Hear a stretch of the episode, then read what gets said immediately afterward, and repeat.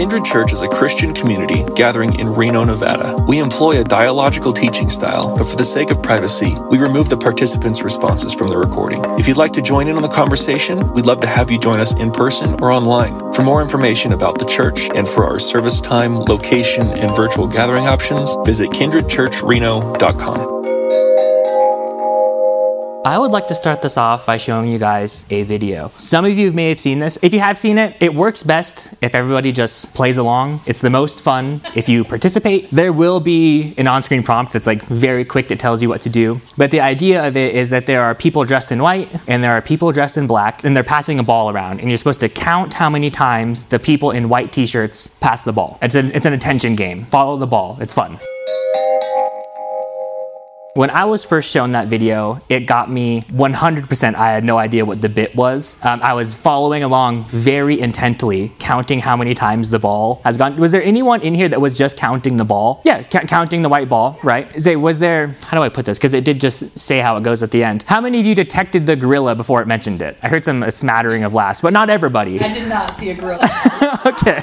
Okay, so it works for me as well. I remember I was shown this in some class at Multnomah. I don't remember which one, but I was like, I love those games, like in like follow the ball games where they're under a cup. I love them because I feel that I'm good at them. So when this was first shown to me, I was like, I'm going to count how many times this ball has passed, and I was so confident. It was like it was 15 times, and I was like, Yeah, dude, I know, I followed it. And then they're like, What did you think about the gorilla? And I was like, What, dude?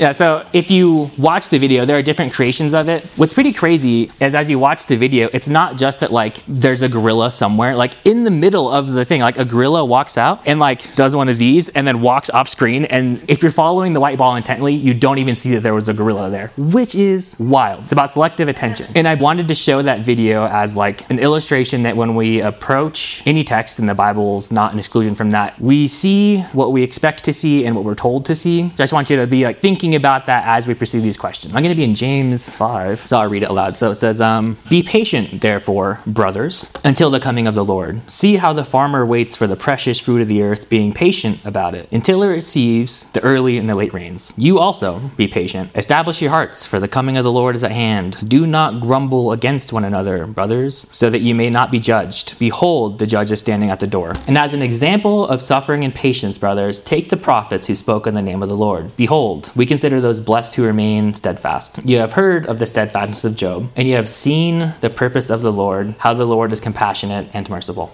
As we've been going through this series, this portion of the New Testament, James, we've referred to it a couple of times as like the Proverbs of the New Testament, and that's because there are words like therefore and so that, but it seems like very narrative resistant. Um, it's a lot of like little sayings and like little episodes, fortune cookies, if you will, and that makes it hard to put it into a story. So I'm going to put it in a wider story. We're stepping out of James a little bit, and I'm going to be so bold as to suggest Jesus is the main character of all of this. And I feel comfortable saying that because that's what Jesus said. Uh, he, ran into two travelers en route to Jerusalem, and this is post crucifixion. Uh, he's still kind of under wraps, so to speak, for the resurrection. But they're talking about Jesus, and Jesus is there, and he's like, no, no, no, no, bros. And he's like, let me take scripture for the prophets and the law, and he's like, let me show you how all of this is actually about me. So if Jesus does it, I'm going to do it. It's cool. I'd like to say that the things I am saying are provisional, and I don't have it worked out. I was trying very intentionally to like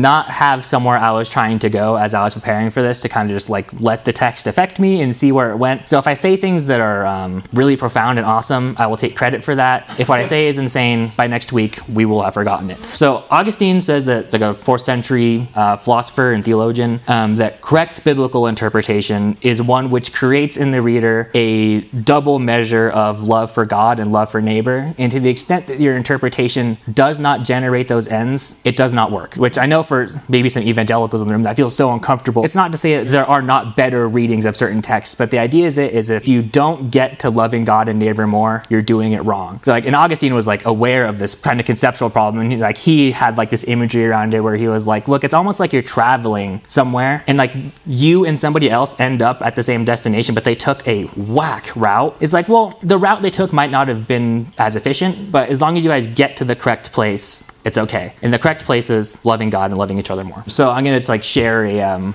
uh, a parable from Matthew 19. Just then, a man came up to Jesus and asked, Teacher, what good thing must I do to get eternal life? Why do you ask me what is good? Jesus replied, There is only one who is good. If you want to enter life, keep the commandments. Which ones? He inquired. Jesus replied, You shall not murder, you shall not commit adultery, you shall not steal, you shall not give false testimony, honor your father and mother, and love your neighbor as yourself. All these I have kept. The young man said, What do I still lack? Jesus answered, If you want to be perfect, go, sell your possessions and give to the poor, and you will have treasure in heaven. Then come, follow me. When the young man heard this, he went away sad because he had great wealth. Then Jesus said to his disciples, Truly I tell to you, it is hard for someone who is rich to enter the kingdom of heaven. Again, I tell you, it is easier for a camel to go through the eye of a needle than for someone who is rich to enter the kingdom of God. When the disciples heard this, they were greatly astonished and asked, Who then can be saved? Jesus looked at them and said, With man this is impossible, but with God all things are possible. Going to open this one up for discussion. A lot of these people are church people, and answer this how you will. I'm not going to criticize you. What is the main point of this parable? And you can be wrong. It, it's fine. I'll tell you if you're wrong. Go ahead. Yeah, preach, dude. It's pretty good when I read the "With God All Things Is Possible," I always think of like a motivational picture where someone's like about to do a backflip. Yeah, I think he's bummed because he doesn't want it to go away. But as um, Post Malone would say, you can be rich and sad.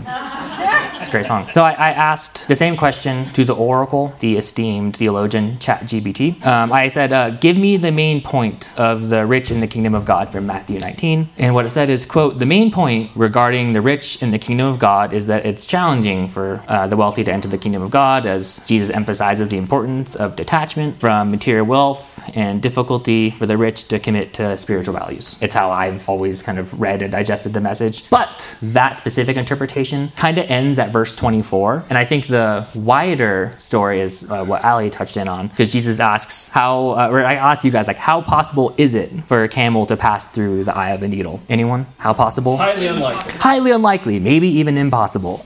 um, right. And despite that, Jesus said it was going to happen. Despite how we want to read the situation, uh, no matter how recalcitrant uh, a person's character is or how hard their heart is, uh, no obstacle will overcome God's providence. And what's interesting about this particular episode is the topic under discussion is salvation. They're talking about eternal life. Um, no matter what you do, God is going to win that one. Has very fascinating theological implications. So why do I bring that up? Going back to James, the point of the text that I was getting to is like the idea of um, endurance through suffering, uh, patience. So I wanted to bring up that story about Jesus and uh, God making things happen, just to contextualize the broader context that um, God's redemptive ends will be realized, and that though suffering is real and presently intolerable. According to the Christian story, at least, it's transient. It's not a permanent feature of reality. The Bible has more to say about suffering. Um, we have uh, the Apostle Paul. I consider that the sufferings of this present time are not worth comparing with the glory about to be revealed to us. And Peter, in 1 Peter, says, Dear friends, do not be surprised at the fiery ordeal that has come on you to test you, as though something strange were happening to you. But rejoice, rejoice, inasmuch as you participate in the sufferings of Christ, so that you may be overjoyed when his glory is revealed. What do you guys think of that? Is that helpful when you're suffering? so how about you enjoy it instead? I just think those were funny. But I, I, do feel like when you're not actively suffering, those kind of things are helpful to um, generate you generate in you a disposition to suffer well when it does happen. We were talking a little bit a lot about um, last week about how life is suffering, and that's true for sure. But it's also like what life may be suffering, but sure, but like but what is suffering? Like there's still more analysis there to be had. Sometimes we use the language of like this comes from John Hick, famous theologian and philosopher. We would say that like those things are soul making, right? They, they build character, which is definitely true. Suffering is often our most important lane for doing the most significant work of our lives. It's for making discoveries. Oftentimes it's for opposing evil. Allison and I were just talking this morning about these conversations that are interesting and sometimes compelling for adults, but like children make things really, really weird. Like it's hard to conceptualize any meaning to like a, a child suffering or something. And I would never want to say like, that's actually good in some way. But it does make me think of how when you observe suffering, especially in children, that is oftentimes where the where the buck stops, where you're just like, no more of this. We cannot allow this to happen anymore. So it can be for opposing evil. In a lot of us, it generates our most deeply held beliefs. I think personally, just like of my uh, divorce as a young man, of my dad dying, of my brother's girlfriend dying, and how those were the things that really far beyond anything else generated my theological beliefs. I think of when my, my brother was in a car accident with his girlfriend a few years ago, and uh, it was a few days before Christmas, and she died. And it was the most significant event of my life and my brother's. And at the time, Allison and my older brother, his name's Dakota, we were all living together with our four dogs in a one bedroom apartment. Um, so there's no privacy, and he was just living in the living room, and he's our, he's long had, um, as he would admit, like issues with alcohol, and um, suffering really generated more and more of that. And I remember like how many nights he would like um, come into the bedroom just like you know crying like wasted, and he'd be like, "Is the Kaylee in hell?" Like, is, is that what is that the story? She's in hell. And I remember it was in those moments of suffering that I thought for the first time, no, and I believe it. But we've all heard stories of saints that suffer well, especially we think about them in like the first, second century under persecution. This was not a Christian example, but we've all seen the picture of that monk just like on fire, just sitting there. And they seem to have sometimes like such like a relaxed demeanor almost. Is it that they just don't mind suffering? I doubt that a lot. Suffering always sucks. I think their dignity through suffering comes from a conviction that something greater is on the horizon and that that enables you to bear your sufferings. And I think Jesus really exemplifies this. I feel like oftentimes in conversations there's this like there's a moral dilemma. Um, when you do something good, someone will be like, "Well, did you do it because it's good for them or like because it's good for you?" and try to dismiss what you did. I think philosophically, like it just in ethics as a discipline, that dilemma is a false one. You can do things that serve yourself and serve others equally, and it doesn't at all take away from the altruism if you benefit also. So with that, I'm going to jump a little bit to the book of Hebrews and maybe say some weird stuff. But Hebrews is a weird book. It's really mystical, man. um, so in the book of Hebrews, I think it's in chapter 12, um, the author of Hebrews, who is unknown, says that Jesus endured the cross, quote, for the joy set before him. And in chapter 2, it says, um, But we do see Jesus, who was made lower than angels for a little while, now crowned with glory and honor because he suffered death, so that by the grace of God he might taste death for everyone. In bringing many sons and daughters to glory, it was fitting that God, for whom and through whom everything exists, should make the pioneer of their salvation perfect through what he suffered. But the one who makes people holy and those who are made holy are of the same family. So Jesus is not ashamed to call them brothers and sisters. This text is particularly, parts of me doesn't know what to do with. The, the, the idea that Jesus was made perfect through suffering is pretty fascinating. I feel like a lot of you, if you grew up in evangelical circles, or even if you just reflect on it, you're like, how can, there's elsewhere in the Bible where it's like Jesus is perfect, right? So you're like, well, how was he made perfect at his death through suffering of all things? I don't fully know what to do with that. What is it that Jesus lacked, so to speak, that he acquired through suffering, if that's even the language for it? It might be beyond language. Moving on. I hear what you're saying, and, and, I agree. I feel like it's so hard to still get around the language of it because you're like, yeah, it's it's the language that of becoming perfect that makes you seem like, well, it was imperfect beforehand. That's how you become perfect. You eliminate whatever impurity is still there. But the problem is still like a little like if we swap out the language for like imperfect to say like incomplete or something like when Jesus was incomplete and became complete, like that doesn't that still feel a little weird? oh no, that was kind of a genuine question for me that I, I feel like um, everything you said, I'm like it resonates with me. Um, I'll move on and maybe come back to it. But that was all wonderful. Um, so in that text, it talked about Jesus suffering on our behalf, which is a familiar New Testament refrain throughout. That's the whole Christian story is that Jesus endured suffering and overcame it on our behalf. But here, we also have an explanation of why he did it. It says it was fitting for Jesus and those on um, whose behalf he suffered. And the reason that it was fitting is because we're of the same family, says one translation, or have the same origin, says another translation, or ha- all come from one source, says another translation, or most literally and and opaque and difficult to understand and transcendent and wonder inducing is just all of one. So it was fitting that Jesus suffered these things on our behalf because with his brothers and sisters, us, everybody, we are all of one, whatever exactly that means. How should we interpret that oneness? It's kind of mystical language. Does anything jump out for you guys to say like we are all of one with Jesus, especially in the context of like his suffering and redemptive act that we are wrapped up in that because we're one with him?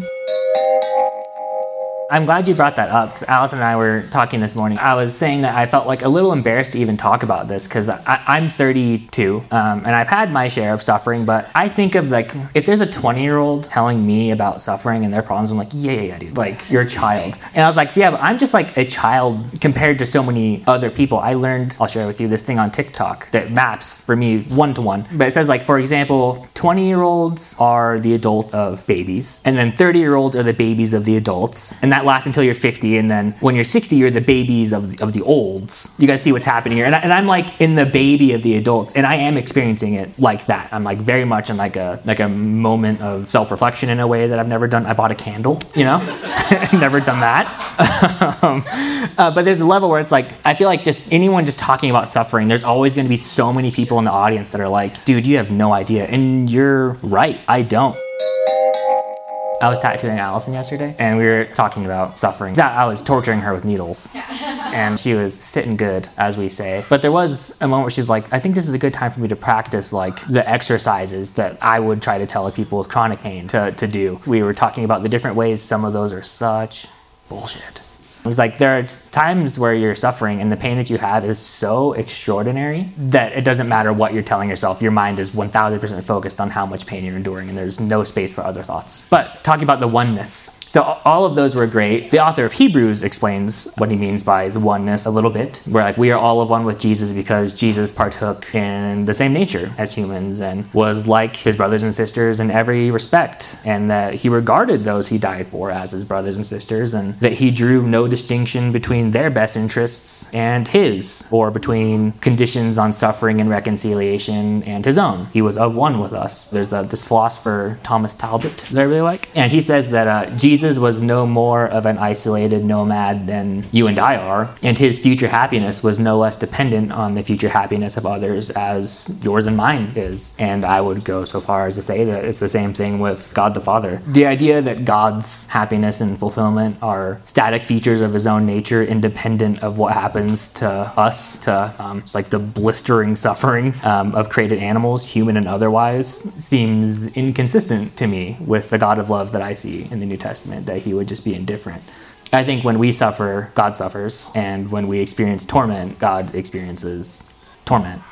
But in the Christian story, God doesn't sit idly by and observe like we're a science experiment and he's just like kind of curious how we'll deal with it. He enters into our suffering and indeed goes beyond it. One of my favorite philosophers is named Alvin Plantinga and he's brilliant.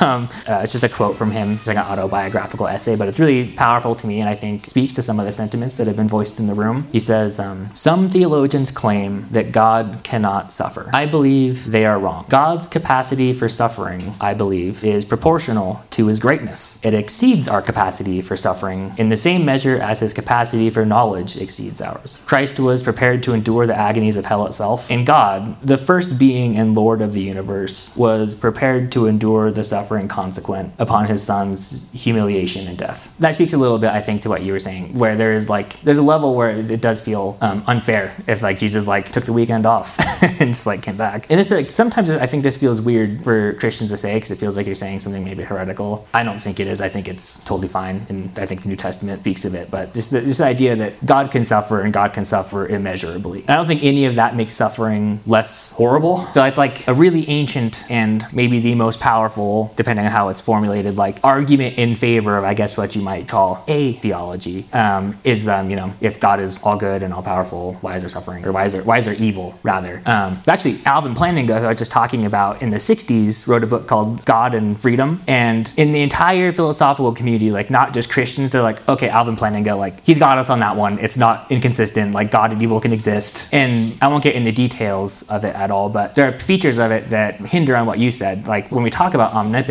like when we're doing like philosophical theology and like analyzing those terms, so we have like omnipotence, like all powerful. God can, does that mean God can do anything? And it's like, no, bro. There's all kinds, in a lot of ways, like God can't do things that are like, for example, logically inconsistent because in a way those aren't things. Do you know what I mean? Um, and there's a bunch of those where it's like, can God write an autobiography of Mike Mumford? It's like he can write pretending to be Mike Mumford, but an autobiography means writing about your own life. That's what the word means. So could God do that from Mike? It's like, well, no, he's not Mike. That's nonsense. That's not a thing. So there are all kinds of things that like God can't do just because the way that language even works like makes them inaccessible. Do you know what I mean?